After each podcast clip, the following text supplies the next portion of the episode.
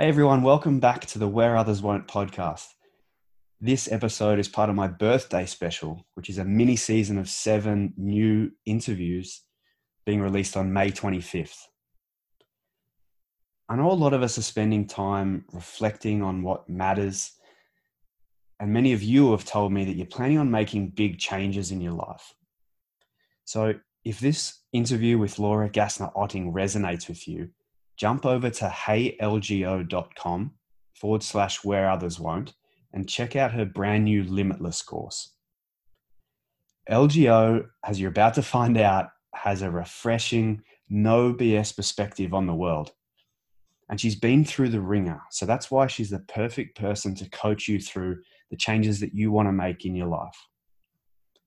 I'm telling you, if you love this episode, go to heylgo.com forward slash where others won't and check out the Limitless course.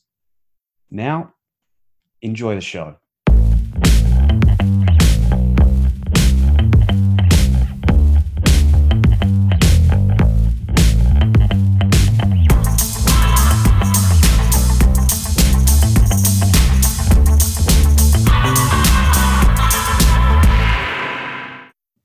I usually start with people's names, but I feel like with you, I just want to say, hey, LGO. You know, that's it. My name's Laura Gassner Otting, and it's a lot of name. So all my friends call me LGO. And you've got the perfect Twitter and Instagram handles. You just hey, and that, so that should be a almost your show on its own. Yeah, hey LGO. Your, yeah, TV show. It, that would be great, right? Hey LGO. And in fact, I even bought heylgo.com. So that is my, it's a shortcut to lauragassnerotting.com because, you know, if you leave if you leave your life in everyone else's hands and they get it wrong right they get your story wrong they get your name wrong they spell your name wrong so i figured hey lgo it's easy brilliant well we were chatting before and we're talking about where others won't and I send you some questions, but let's just rip that up and just have a conversation. So we're going to go where others won't. We actually prepared for this episode. Tell me about yourself. This is the first time we've connected. We're in so many of the same circles. We're in keynote circles together. We've got common friends. We'll shout out to Trav McKenzie, who we both uh, know and love over in Boston.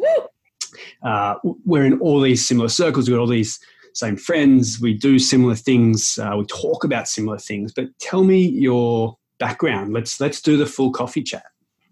Yeah, so I um I am an unrepentant idealist who has hmm. spent my career in service of finding greatness within myself and finding greatness within other people because I believe deeply that we all have that extra gear. We all have something more that we don't quite know we have. And so I have done that in the political world, I've done that in the government world, I've done that in nonprofits, I've done that through executive search, and I'm doing that now as a speaker and an author. Let's start from the top there. So, your government experience, and anyone that's seen your TED talk will have seen a little bit of this, but tell us about that world because that was kind of where you thought you were headed in your life.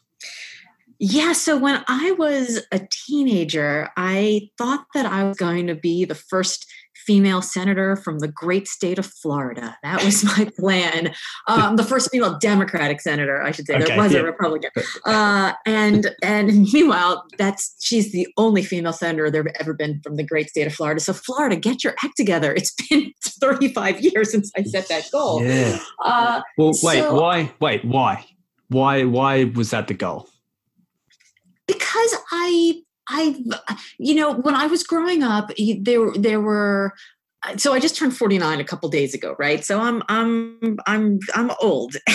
and uh, I grew up before there were interesting jobs like uh, tech startup entrepreneur, right? Or podcaster or or the things that we do now. And I thought, you know, you become a doctor, a lawyer, an accountant, a teacher, like there were just very specific titles of jobs. And it was default mode. Then, yeah, it was default mode. And then yeah. there were these people who were problem solvers. They were leaders, and they were the ones that we'd see on TV every night. They were the elected officials. And I thought, there are problems in the world, and I want to solve them.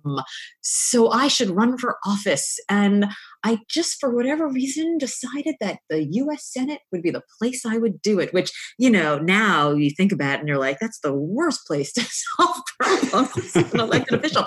However, at the time, I thought I would. And of course, what background did almost every I think at that time every elected official had was law. law so I thought, yeah. well, I'll become a lawyer, right? That's what I'm going to do so I set myself on this path and I, I, you know, it helped that I had a teacher in fourth grade who told me I was pretty argumentative. So, you know, I'd be a good lawyer. Um, of course, I told her she was wrong. but, of course, uh, yeah. But, you know, there I was in law school and I looked around that very first week and I thought, this is terrible. I've made a horrible mistake. I don't want to be here. And so I, I dropped out. And and you know in the dropping out of law school i i did it because i was i was dating this this guy uh you know when you've made terrible decisions in your life you just make more terrible decisions yeah. and so i was dating this guy who was terrible for me and i joke around I, I, I do this bit on stage where i say and he had he had amazing taste in precisely two things the first of course being girlfriends the second being unknown governors from tiny southern states who had presidential ambitions.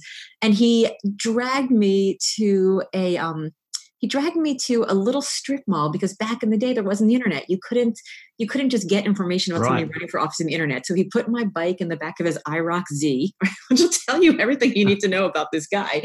And and we drove to this office, and in that little teeny campaign office was this teeny this this this this video of then Governor Bill Clinton giving this incredibly impassioned speech about how there was nothing wrong with America that couldn't be fixed with what's right with America. And he offered as a policy proposal national service, community service in exchange for college tuition. And in that moment, I had this epiphany that I didn't need to be the solution. I needed to find the solution and serve it. And to me, I went from, and this is what the TED Talk is about, was going from saying, I, you know, how can I help? How can I solve the problem? How can I be the senator? How can I be, you know, in the center of everything to what needs to happen so that good ideas become the norm. And so I dropped out. I joined that presidential campaign and this is like the biggest yada yada yada in the history of storytelling, but yada yada yada. I end up in the White House helping create AmeriCorps. Amazing. And uh, the line, because I wrote this down, the line in the TED talk is the noble calling that we feel to serve is not a calling for us to be the solution. It's a reminder to us that we're not the solution, which is yes, absolute gold. What a line that is. And ironically, now that we find our, uh, it was 20, 2016, I think you did the talk. Yes, it was actually my very first public talk I ever gave. Well, it's incredible. But what a line as well. And ironically, now we find ourselves essentially in that scenario still four years down the track. I think, you know, if I were to give a, a global diagnosis on leadership, it's exactly what you've said there. There's this idea of we've got too many people wanting to be the solution rather than pushing the right people up and then everyone playing their their best role and being their best selves and and that's organizationally that's in po- politics it's in my discipline in sport it's it's it seems to be everywhere. Uh, it, it's absolutely everywhere. I think we you know i think that leaders and, and i think all of us and, and i talked about this in, in the talk actually i think we get so busy creating these cathedrals and we forget that we need to create institutions. And i i i I have been a serial entrepreneur in my career, and the, the proudest the proudest thing I can say about my career is that everything I've ever created still exists. And that's, you know, mm-hmm. whether it's government programs or or political action committees or philanthropic giving circles or uh, my executive search firm or anything I've ever done still exists. And I think it's because very early on, I had that realization that cathedrals are short term and institutions last. And so, what what does that actually look like, though? Let's go a little bit deeper on that because I I talk about that quite a bit. You know, I consult with professional sporting teams who are looking to get similarly to you unstuck. You know, how do we move forward here? And and a lot of it is that there's no plan in place for the institution to succeed over time. There's no you know, there's short termism, which again is is rattling governments, it's rattling uh, nations, it's rattling organizations, people. So, how do you actually set in place for an institution like the ones that you've built for them to be sustainable over time?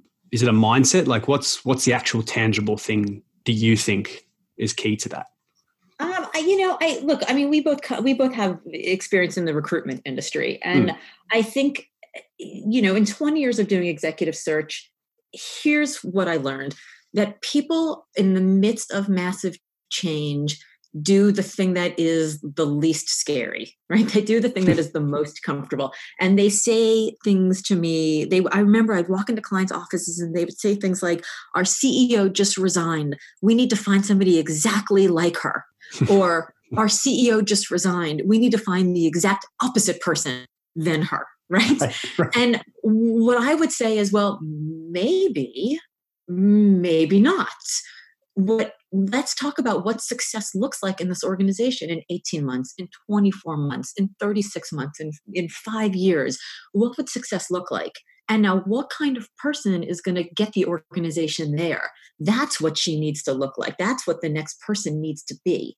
And that you know so rather than starting with the let's build a cult of leadership right? Let's let's have this imaginary quote unquote perfect leader and then have the organization hew towards them let's actually figure out where the organization needs to go because you know i'd walk in and people would say things like we need a dynamic articulate uh, uh, brilliant uh, fundraising ceo and i'd be like great dynamic in front of what audiences? Mm-hmm. articulate about what topics? Hmm. brilliant in terms of which sectors?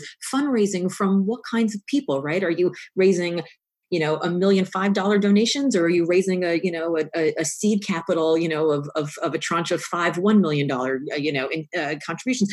These are very different audiences right? Somebody who's going to be articulate uh, in, you know in front of uh, junior high school students is not the same person who's going to be articulate in front of the boomer generation. Like but everybody thinks when they're defining this term of you know intelligent dynamic uh, uh, articulate uh, fundraising they think that they're defining it the same way and then all of a sudden they start seeing live people sit in front of them in a search committee interview and they realize that they're all looking at different people and yeah. they're they're judging them all differently and so you you can't create an institution unless you have some of those harder questions which is what does success actually look like rather than assuming we're all playing from the same hymnal. Yeah, the context is so important, and that's really the missing piece. And I, I, wrote about this extensively in my book and and since, and and speak a lot about it. Is understanding the context. That's the historical context of the organization, but then the the, the micro context of what you're talking about there. And what's great, let you know, we're a a huge you know global organization that's rebuilding itself that type of leader that's going to do that project is vastly different to your um, you know when you're the number one player in the market. You know you kind of look at your microsoft right now as an example who've gone through massive change. Now they're back at the the top uh, so to speak. You know it's in a different phase. And so recognizing that and and actually changing based on the context, I think is a, a really key part that's missing to a lot of these conversations. Absolutely. And and even in organizations look i you know i i founded my firm and i ran it for 10 years until i realized that the firm didn't need me anymore. I when i when i left the big traditional executive search firm i had this i had kind of like a moment of rage right? Where i hmm. realized I could do this work faster and better and smarter and with more authenticity and more integrity and probably more profit and charge my clients less money and pay my people more than the way the traditional firms do it. And and I left in this huff and and I started my own firm. And because I was doing the work differently than the way the traditional firms did it, I had to be this like moxie filled, iconoclastic, walking into the clients and saying, there's a better way. Mm-hmm. And I had to really convince them of that. And then after, you know, five years, seven years, I noticed that we started we started uh, we started spawning a lot of competition. A lot of other people said you know what? They're not wrong. And by the way we keep going into our clients and pitching them our work and they're like but what about doing it this other way?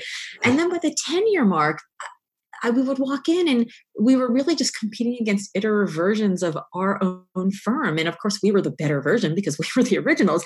And I, I kind of, I kind of, it wasn't that I got sick of pitching. I, ju- I just got kind of sick of winning because the firm didn't need this moxie filled, iconoclastic, the, there's a better way type of leader. It needed a leader who was super geeked out about the quality of the work. And frankly, I cared about the quality of the work, but doing the day to day management of the people, the quality assurance, uh, I hated that. I loved being the leader. I loved being the champion. I am a great mentor. I am the friend that you want in your foxhole, but I am a crap manager. And when I got to the 10 year mark, I realized that the firm didn't need my type of leadership anymore. In fact, it needed my business partners type of leadership. And she was very much, you know, she's a PhD from an Ivy League university with a psychology degree, and she's a classically trained cellist, and she did horse jumping as a hobby in high school, and she's got this little blonde bob and a beautiful lilting southern accent. And she's all academic, and I am all like Brooklyn, Miami gut you know like i like I think I went to college. I don't remember much of it because I was mostly drunk, right? But I, I, it didn't. The firm needed a different type of leadership, and I think institutions have to understand, and people have to understand that there's sort of a time and a season for each of them, and it has to be the right place. And so I think, I think there's this idea that we have we have this idea that leadership is one size fits all and all leaders look the same but every leader is very different and every organization needs a different type of leader at a different time. Yeah you i think on your instagram you call yourself a provocateur and and that kind of runs out eventually right? Like when you're when you're the top dog there's no more really being provocative. It's it, it, it turns into something else. Well and it's exhausting for your yeah. team.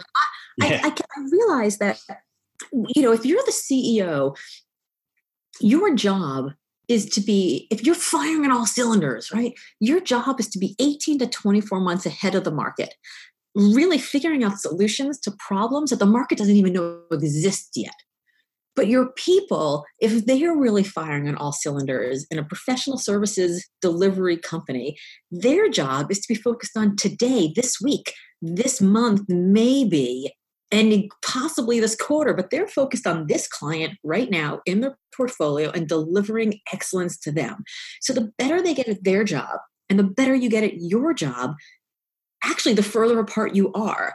And that's, you know, there's only there's only so many times you can grow the company by 100% every year for 10 years until your people are like, stop with the innovation. We just want to take the car out on the road and see how fast we can drive it. But like, enough. Like, just like maybe let's maybe just wait a minute. like, let's just use this thing before you make the next thing. And if you're somebody who is an instigator and a motivator and a provocateur, sitting still and waiting for them to test the r&d that you've been busy skunk working up is not fun. It's not that exciting. And so, you know, if you're like me and you're a puzzle solver, you don't do the puzzle and then take it apart and then start it all over again. You do a different puzzle. And so I, I needed a different puzzle. So, th- and this is why I'm everything that I do keeps coming back to this idea of we need to fix recruiting. So, you've been in, in exec search. I was, you know, ground floor you know software developers and project managers people who are actually going and doing the work. And the same kind of problems exist there.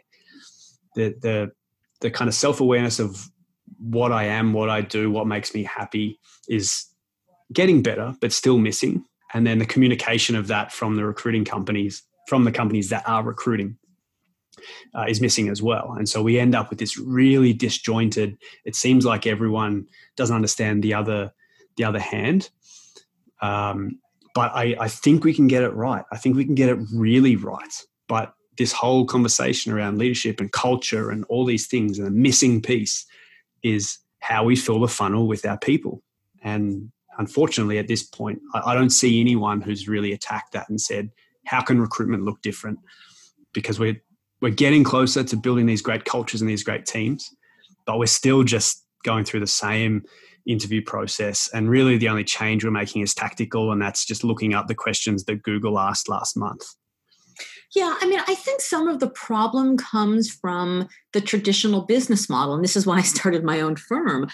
I, I was frustrated that if you're a firm and you're charging one third of the first year's cash compensation and you have to redo that search for free if the person leaves for any reason it, within the first year, you are not going to bring to that client people who are unusual people right. who are the first of, people who are the only, right? You're going to bring to them the same kinds of traditional people that they've seen before and that you know will be safe because you're actually not incentivized on the recruiting side to help them do you know what others won't to help them go where others won't you're incentivized to protect your to protect your assets and for me i just that made me feel like I wasn't part of the solution. And when I realized I wasn't part of the solution, I it only left me in one place, right? Which is that I was part of the problem. I was further inculcating a community in the safe choice. And I, I didn't want to do that anymore. And so the way that I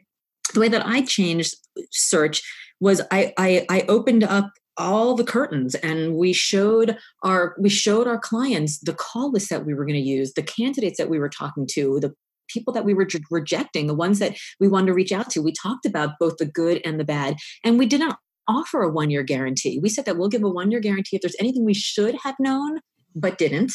Hmm. but if they leave because of organ rejection because you're a terrible manager that i can't handle that. If the person, you know, if the person has a heart attack on day three and they've had seven heart attacks in the last year, that probably should have come out in the reference check right? We're not supposed to use their health against them. But if they've had seven heart attacks in the last year, there's a performance issue going on. That should come up in the reference checks. But if, if you hire somebody because you've said we are dedicated to bring diversity into our senior ranks, and this is going to be the first person, and we're not sure it's going to go, but we want to work on it, then you know we believe that it is it, it, it is you are compelled to go out and actually do some training and some some some some uh, some some actual work to talk about those issues of diversity. And so we would offer not a guarantee, but we'd offer you know onboarding and transition assistance and all of that work. And what was interesting about it is that when we brought the can- the clients on board and we made them partners in the process as opposed to just uh, as opposed to just being vendors to them in the process. We found that that partnership resulted in far fewer searches failing. In fact in the 15 years that i ran that firm and i think in the four and a half years since i sold it to my people there have been less than one handful of searches that have redone which you know, is ridiculously incredible. And that's on us because we did really good work, but it's on our clients mostly because the work really starts when the can when the candidate's placed. It's refreshing to hear that that exists because, yeah, having been in the industry, there was, there's always these these new ideas, but no one ballsy enough to actually go and do them. So, so then let's flip over. Then you talked about that transition process. Actually, let's go into that. What did that look like for you? We talked about your talk which was four years ago, and this process that that started you on this journey.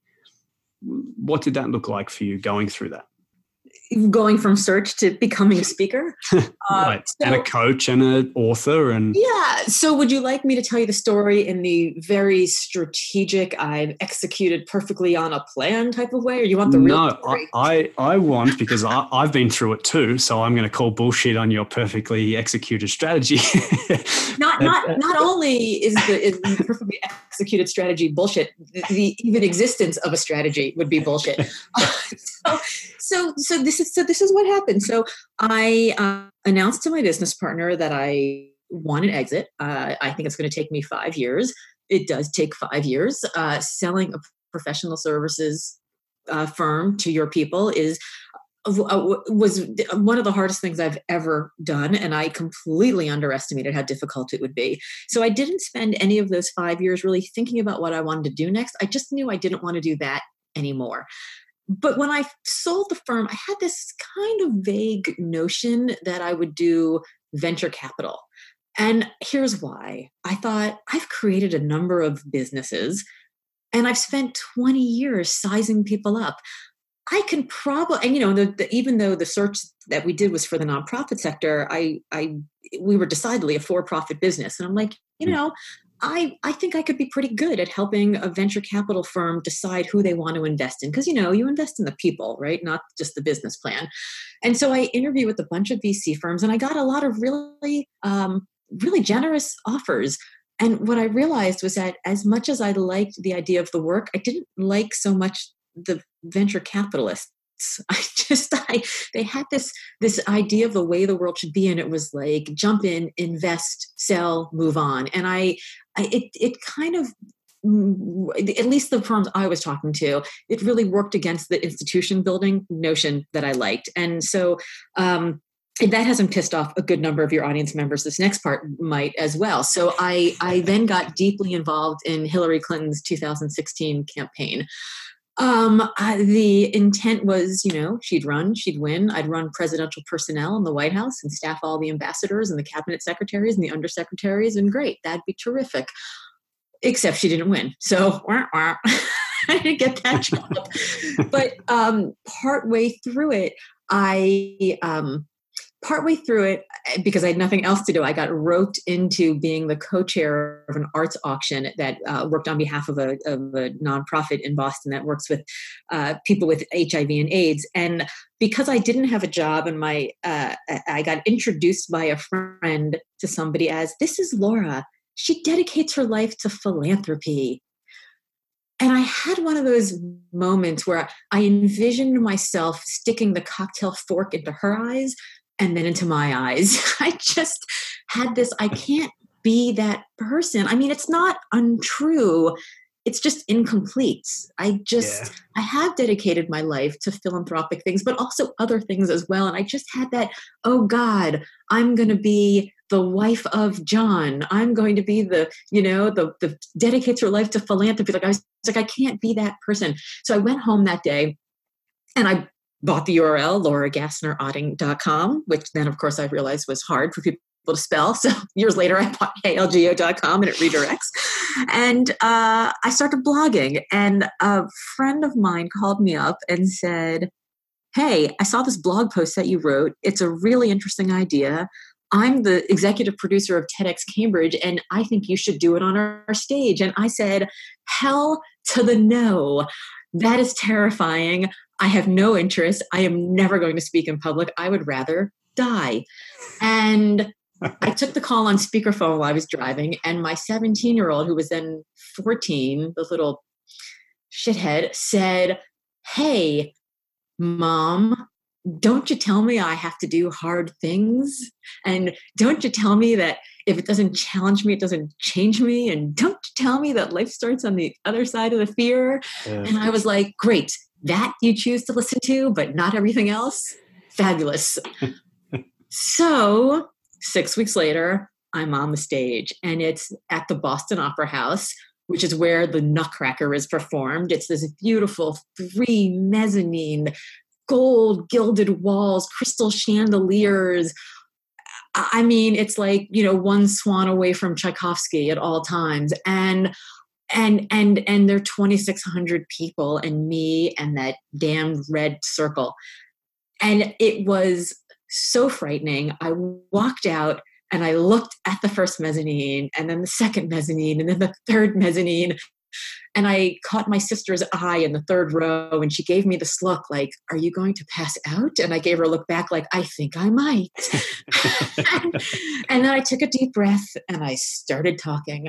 And I can't even watch the talk now because I, I appreciate your compliments on it, but I, I was this is how a TEDx speaker talks, right? I had this idea of how I was supposed to sound.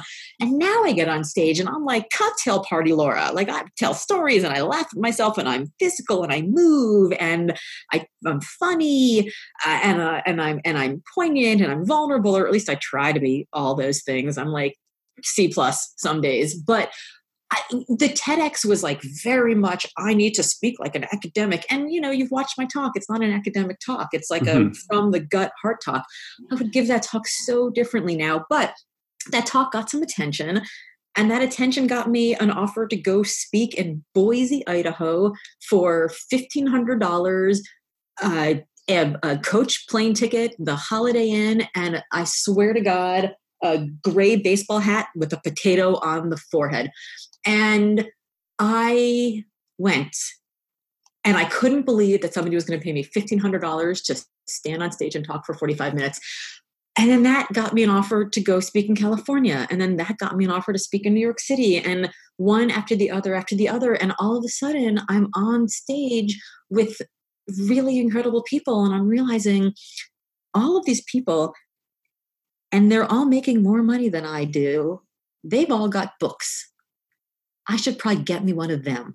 so I call a, a, publisher and I tell him about the book that I want to write. And he's like, Yeah, yeah, that sounds great. You could do that under our imprint. But first, I, I want you to write this other book uh, that's part of our guidebook series. And it would be the non obvious guide to purpose doing work that matters. And I'm like, Yeah, yeah, okay, I guess I could do that. I spent a few weeks. I'm fighting with the editor because I, I, can't be contained by a guidebook, right? Chapter one, problem solution. Chapter two, problem solution. Chapter three, like slit your throat. I, I really, I have like bigger things I want to say about this idea of purpose and doing work that matters. And I call him up and I say, I think you should fire me. I'm not the I'm not the person for you. I'm not the writer for you. I can't do this. And he said, You're right, I agree. I said, Wait, what? thought you were wait what and he said but i think you have a bigger idea here and we want to do it in big idea form in hardback in the spring when big idea books come out. And i said wait what? And and i called a friend and i said what am i going to do? And he said well what do you want people to feel like after they've read this book? And i said you know i'm just i'm so sick of everybody being so limited by everybody else's idea of what they can do and who they can be and what they can be and God forbid what they can't be. And I just want them to just stop listening to all that nonsense and just go live their own life already. And he said, So you want them to be limitless? Carve, uh, ignore everybody, carve their own path, and live their best life. And I was like, Oh my God, I need to hang up the phone right now and go write that book. And literally three weeks later, that book was done. So what you're saying is it was a messy transition. what I'm saying is, uh, it took me 25 years and three weeks to write a, the best-selling book that would define this, you know, the launch of the second career. So yeah, it was messy, and it took 25 years of mess to figure out what looks to the outside world like I walked in on third base. In fact, I, I in one of the communities you and I belong to together, I had somebody say, "Well, I don't understand. Like you decided to speak and now you're like speaking for, you know, all these amazing fees and all these big audiences. It's like, you know, you decided to write a book and it debuted as a Washington Post bestseller and Robin Roberts picks it as her as her favorite book of the year and you decide to do media and you're doing Good Morning America and the Today Show. It's like it's like you just showed up on third base. And hmm. I looked at him and I said, you know, I did show up on third base, but I spent 25 years hitting triples in order to get here. That's is that's been one of the, things that I've learned, and our friend Trav and I have spent a lot of time in the company of highly successful people, athletes and actors and chefs. And it's the same story.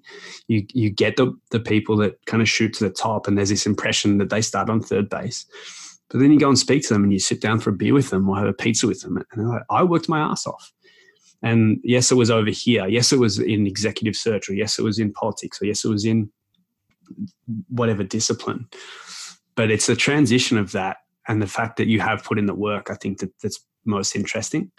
Um, well, and also, you know, I I got an offer to speak right when the book was coming out, and there were a few things that I did. You know, if you if you move a certain number of books through certain bookstores, they'll put your book in the window, hmm. right? Mm. So uh, this this was these these were three events that were going to have 1500 people in each of the audience and they were going to buy 500 books for each of the of the three events so i had barnes and noble union uh, uh, union square barnes and noble fifth avenue in new york city barnes and noble copley place in boston i placed the orders myself and sent them i didn't make any money off of these speeches but i got I got, you know, you, you, social media fodder that nobody could ever pay for, right? Like my book in Fifth Avenue, Barnes and Noble in New York City for two weeks. Incredible. Most people won't do that, right? And as soon as I found out who was going to be speaking on that agenda, it was me and three other amazing speakers and Malala, right? Like five speakers me, Malala. When I found out that I was the opening act for Malala, I called up a speaking coach and I was like, okay, um, I need to up my game right the hell now and really quick. How are we going to do this? And and and I put the time in and I put the effort in and I took the money that I would have loved to have you know spent on a nice vacation um, and I invested in myself. I invested in getting better, and I believe it's what you do in the dark that nobody can see. It's the ugly it's the hard it's the it's the the it's the bowel shaking uh challenging stuff. That's that's what other people don't do. They won't do it. And then when you show up and all of a sudden it's like how did you do this? How did you go from nowhere to here? It's like because i worked my ass off for it you just you just didn't see it because you're only paying attention to the success and you're looking at everybody else's success. So you're so busy counting score and keeping score about where you are vis a vis everyone else's success. And you should be keeping score about where you are vis a vis everyone else's work. Exactly. I had the same thing happen with the podcast that we're on right now. It's the the common methodology was go and interview 50 of your friends. And then you once you've got 50 episodes, you can go and email Seth Godin and, and the big yes. boys and, and have them on. And I just looked at it and said, fuck that. And so I had Adam Grant and Joe Dumars, who's in the NBA Hall of Fame, on episode one. And then episode two was Claude Silver and Whitney Johnson. And then, it, you know, it was just this, but it was the work. And this is the question I get now how did you do that? And it's like, well, I was up at 1 a.m. sending emails to these people and, and studying them and, and, uh, going on their websites and Adam has a, a blog that is literally titled "How to Get in Touch with Me via Email." So if you're if you're going to send an email to someone like him, you better have read the the the blog that he's already done on that. And yeah, I agree with you. There's there's so but it's so easy. It's so easy. I just you know I just got a blurb from Jordan Harbinger for the paperback uh, in the back of my book, and I tried to get a blurb from him two years ago when I was a nobody and I was just on his show. It's uh, I just recorded a show with him last week, but when I was reaching out to him to organize the time for the show, I was like, "Hey, by the way, I don't know if you're if you ever do this, but I would love to get a blurb from you." It looks like you and I share the same disdain for self-help books. And I happened to have written a self help book, which, by the way, I was horrified when I realized it wasn't a serious career business book and was actually personal development. But i read your blog post on why self-help is terrible and here's and here's where i agree and here's where i think my book is different. And he was so impressed that i just read something that he wrote and told him what i thought about it and repeated it back to him and he was like great that's amazing do me a favor, you know, draft the blurb and send it to me, and I'll, you know, put my Jordan Harbinger spin on it, and that'll be great. And I sent it to him basically using all the words that he used in his own blog post about why normally self help is terrible and what the good self help books are and what they do. And I used, I made that into a quote and I sent it to him, and he was like, You nailed it. Perfect as is like all the science is out there. People give us everything that we need in order to have a relationship with them. Like they're just human beings. And so if adam grant has a, a blog post on his website about how to get in touch with him read it. Follow it. Like he's already he's given you the keys to the kingdom. Like all you need to do is just put the key in the lock and turn it. But it's amazing to me. I stand on stage and i'll tell people like be in touch with me. Reach out to me. You know i like I, i'm when i was doing search I would walk into organizations and I and I would tell them what I was looking for and please be in touch, be in touch. And people just don't. Like they're so worried that they're going to bother you. They're so scared that you're going to reject them. And like, what's the worst that happens? You reach out to Adam Grant and he says no. You're in the same place you were before you reached out to him. You didn't have him as a guest. Period. And if he says yes, you get him as a guest. It's amazing. But it's like we let this fear of failure get in our way of doing anything that we do nothing was having this conversation with my mum, so I'm going to ask you this question too, because we were debating. Do you think people are legitimately scared of failure, or do you think they're scared of success? Oh, that is so interesting. So I do, I do a a, a bunch of uh, guest lecturing now in entrepreneurship classes, and there's at the end there's always somebody who stands up in the back, and he or she will say something like, well, I'm an entrepreneur, right? They're in this entrepreneurship class. Course, I'm an entrepreneur is. and I want to start a business. And I'm wondering, how long did it take you to write your business plan? and uh, I'll ask them if they have a cocktail napkin because I'll write it now. I don't actually have one. And I'll say, "Well, what what would what would you have done if you failed?" And so I said, "Well, okay, you're an entrepreneur. Let me ask you this: You're creating a business. What will you do if you fail?" And the answer is always first thing out of their mouth. Well i'll go back i'll get a regular job i'll sit in a cubicle i'll you know do this work i'll go to school whatever it is i will do whatever i need to do until i figure out the next business plan to start the next thing. Okay great. What will you do if you succeed and then it's crickets. I've literally never had anybody be able to answer that question. They just look at me like they've never even thought about it. So I don't know if it's that people are afraid of failure or afraid of success. I think people are so busy planning for failure that they don't actually think about the success enough. And then when the success comes, they actually don't know how to capitalize on it like they don't they they they're not thinking well if these four things happen then i'll do those eight things they just think okay if it works it works. And then they pay themselves whatever's left over at the end of the day or you know they just they don't know how to they don't know how to thrive in that success. And so then they get stressed and then they get in that trap of like you have to build bigger better faster more because that's what the world tells us we have to have. And then they're miserable because it's like they're running on a treadmill faster and faster and they're not necessarily making more money but they've got more headaches. And so i don't know if it's a fear of failure or a fear of success. I think it's a lack of planning for hmm. success yeah, I agree with you there. It's that. it, similarly. It's one of the things that I say to you know sports franchises. The, the, at the very top, it's like, why is winning once good enough? Like, what are you going to do then? Yes, You're not going to try and win again. Like, why aren't you trying to create a dynasty? Yes. Why are you trying to win six in a row? Like, why why are you limiting yourself? So, and yeah, it, it really is just planning. Okay, well, if we win the first one or when we win the first one, the salary cap is going to look like this and we can anticipate this and this and this. And, and you can put some kind of plan into place for that. Yeah. And again, this is building institutions, not cathedrals. Right. So let me ask you this then, because, you know, the, the transition process that you went through is similar to mine jumped around, did a bunch of different things, got pulled into certain things that I did like, didn't like. You know, I moved from Australia to, to Canada. So I was going through being an immigrant and and being away from home and, and all these different things. And then move from a corporate environment in recruiting where it's very clear what success looks like for you. You sell things. So there's a dollar amount or a sales total or whatever attached mm-hmm. to your success. It's very clear. To what you and I do now, what do, like how do you define success for yourself now? Because it's a very different world in speaking and coaching and and consulting and all these different things that, that you and I get to do. So you similarly going from a business owner and recruiting and government, like it's very clear what a win for Hillary Clinton looks like versus now. So how do you personally define success given that change for you?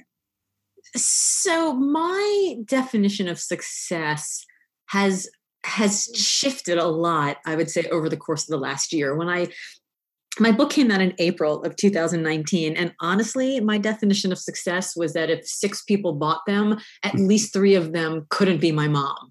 right? Like that was my definition. I really didn't have any expectation of what what it would be. In fact, I was recording a podcast on April 1st uh, and the host was like, "Oh, I've seen you everywhere. You're you're you're you're you're in, in, the Washington Post with Michelle Obama on the bestseller list, and you're here and you're there." And I was like, "Ha ha ha, that's funny, April Fools." And he's like, "No, no, no, you're on the Washington Post bestseller list." And I was like, "Wait, wait, what?" and he's like, "Laura, Google yourself." And literally on the podcast, I'm googling myself and discovering that I'm on the Washington Post bestseller list.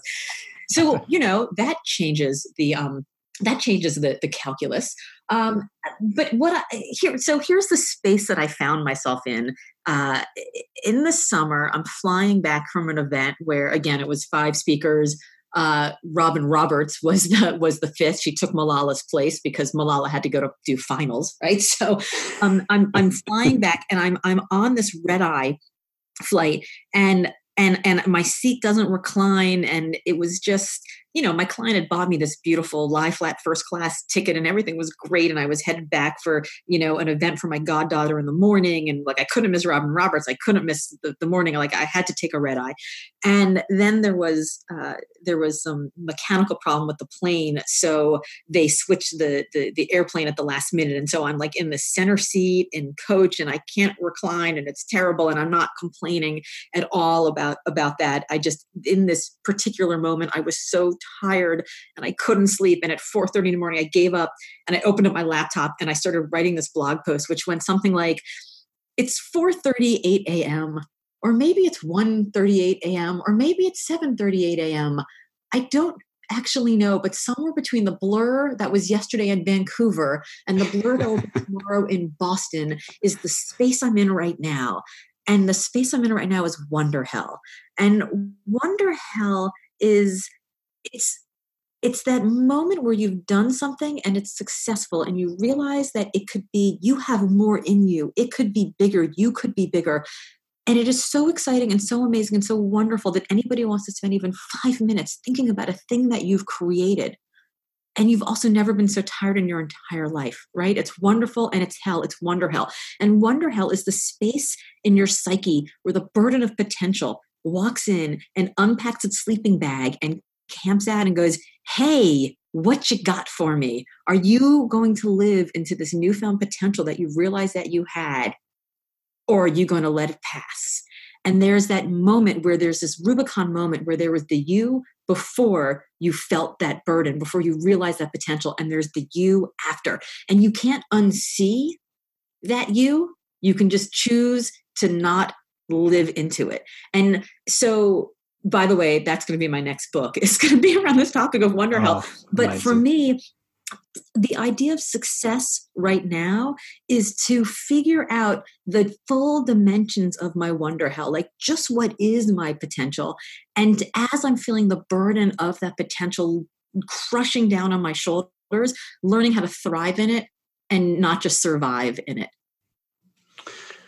Well, I want to write a blurb for that book. So please come to me for that um, because it's it's so true, isn't it? And this is this comes back to that success or failure question as well. Is is you're right? There is a there is a tipping point at some some stage where like, geez, this is going really well. Like you know, I there's a belonging, but also a lack of belonging at the same time. There's this moment where you look around and you're like, you're no longer looking around going, is someone going to kick me out? Is someone going to realize I don't belong here? Like, I actually, maybe, maybe I do belong here. And there's, you know, there's that, there's that notion that if you can name it, you can tame it. And I think that's horseshit. I think if you name it, you can claim it. And it was in this moment of having no sleep and being off of the high of getting off of the stage and just feeling like this is amazing, this is incredible. I can't believe I pulled that off. Wow, nobody kicked me. Like I'd never done this before, and I did it, and it worked, and my pants didn't explode, and I survived. There's that moment where you're like, you know what? I belong under the oak tree with Oprah. She's got to talk to someone. Why not me? And there's that moment when you realize maybe I do belong. And wait, if I do belong, and you know, there's that whole there's a whole Groucho Marx like I don't want to be in any club that'll have me as a member, right? There's there's a moment where you realize like if I do belong here, maybe I've undershot my goals and I actually belong in the next room or the next room or the next room and I wonder what's there. Yes. And personal story, but the, when you started talking about potential, that is what I'm running away from.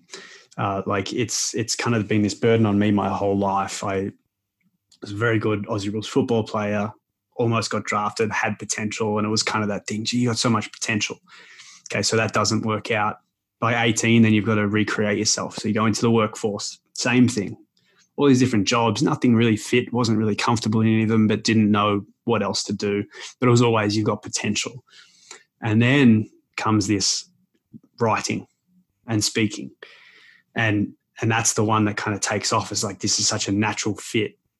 But I, I can't escape that idea of the word potential chasing me around basically my whole life mm. and, and wanting to and wanting to realize that not knowing what what form it's going to take necessarily, but just wanting to find that thing. I was like, no, the potential's not good enough. The term is like you are good enough. Like you're amazing at this. Um, and yeah, so anyone that's been in that that situation, whether it's in sports, whether it's in business, whether it's in any discipline that you're in, it uh, it can be quite harrowing if it follows you around. It, you know, it is, and and I and I do believe, you know, like a sports person, like take Michael Phelps for example, right, most dedicated, most decorated Olympian in history and he could have just gone on he could have swam off into the sunset never to be heard from again right? Lots of athletic uh, endorsement deals and run michael phelps swimming camps forever and made plenty of money. But he chose to become very vocal and very upfront about mental health. And i'm fascinated that he felt this burden. He felt this need to become a person who spoke about that right? He didn't have to do it and yet there was something in him that even him, somebody who has had reached the highest of heights in his chosen profession, still is nagged by this idea that there's potential within him to do something else with that platform. So I think no matter where we go, no matter what we achieve, every time we achieve something, it unlocks something inside of us that says, hey, what you got? You got a little more? I bet you have a little more. So I, I think that if you're somebody that that potential nags at i think that the only thing that you can do is embrace it. You know we have this idea uh, you know i i mentioned to you before we before we started recording that I read Lean In and I didn't love it, and I know I was supposed to love it, but I, but I didn't, and I didn't love it not because Sheryl Sandberg used all this amazing privilege to get to where she got to. Frankly, I did the same thing. You've done the same thing. Everybody's done the same thing. We'd be foolish not to use whatever privilege we have at our disposal to get to where we want to get to, exactly. even if some of us have a few fewer zeros behind our name than Sheryl had. My issue with Lean In was that there was this one myopic, unflinching definition of success that the fastest and most expedient path to the corner office was the only one that counted, and that we'd know we got to the top. We know we'd be successful when we got to the top. And it worked for me, right? I was the youngest vice president at that big traditional executive search firm. And I was like, I got to the top. But the top of what? Is this really where I want to be? Right. And so you have someone like Michael Phelps who got to the top and still had something in there, still had something he had to do. So I think, you know, wherever you ended up in your sports career or in in in you know your professional work and recruitment and speaking and podcasting and any of it, there's always going to be more. My my father grew up uh, uh, quite uh, in, in, quite um, uh, I wouldn't say poor, but they certainly they certainly uh, he did not have a lot of money growing up. He he grew up in Brighton Beach, Brooklyn. Uh, he had one brother with whom he shared a pull-out sofa in a one-bedroom apartment uh, with his parents until the day he moved out when he married my mother. And as a little boy, he'd go down to the to the New York harbor and he would watch these boats, these big, beautiful boats, you know, going around the, the harbor and yeah. he would say i'm going to do that when i get older and i remember he he he you know he went to college brooklyn college he went to downstate medical he became a surgeon he made lots of money and he bought a 48 foot boat. And I remember I was like 12 years old at the time, and we took it from Miami, where I grew up, across uh, the the uh, um, to the Bahamas, and we pulled into this beautiful marina. And he was so proud of himself. And here he was with his beautiful family and his beautiful boat, and he achieved everything he wanted to achieve. And then some guy pulls in with a 60 foot boat next to him, and it was like, wah, wah. like someone's always going to have a bigger boat. There's always going to be you know somebody else who wins another medal there's always going to be there's always another mountain to climb. And so i think it's not just you've got potential you've got potential but it's what do you define as success in this season of your life? And are you bringing your very best to that? And if you're bringing your very best to that and you're doing that work in the dark that nobody sees in order to make sure that you're not just lying to yourself and being a entrepreneur but really you know doing the work of being an entrepreneur or a leader then what you achieve is your potential, and that's awesome. It's almost like being limitless and going where others won't. Those two things times together, look at us. It's right. We should we could, we could we should create a new series like Unstoppable. we should. We should. And yes, let's do it. all right. Speaking of Limitless, we did we did the unboxing before we came on here uh, for the for the paperback. So where can people find it, and where can they find you and follow you, and all the different things that you've got going on? Yeah, so um, uh, they can find me online at heylgo.com and at heylgo on all the social channels. Uh, the book is available uh, in hardback and now paperback uh, as of 20 minutes ago.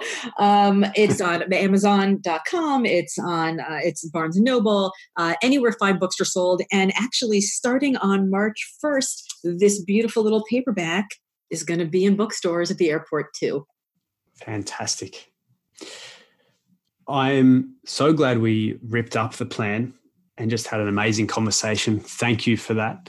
Um, thank you for bestowing your wisdom upon us. And uh, next time, we're going to do this unstoppable show. So we'll launch that. I love it. Um, and we'll do it from Boston. Sounds good. I'm coming for a visit. Me and you and Trav in the sauna. yes, exactly. Done. There's our show right there. That's right. Thank you so much for your time. Uh, I'm looking forward to, to catching up in person. But um, yeah, so much value, and and I'd recommend anyone listening, sports coaches at, at any level, um, people in in management, executives, go out and pick up Limitless because it's uh, it's breathtaking, and uh, you know any book that comes out in three weeks, I think is is worth a read, quite frankly. So uh, go pick it up. And LGO, thank you. Thank you, Cody.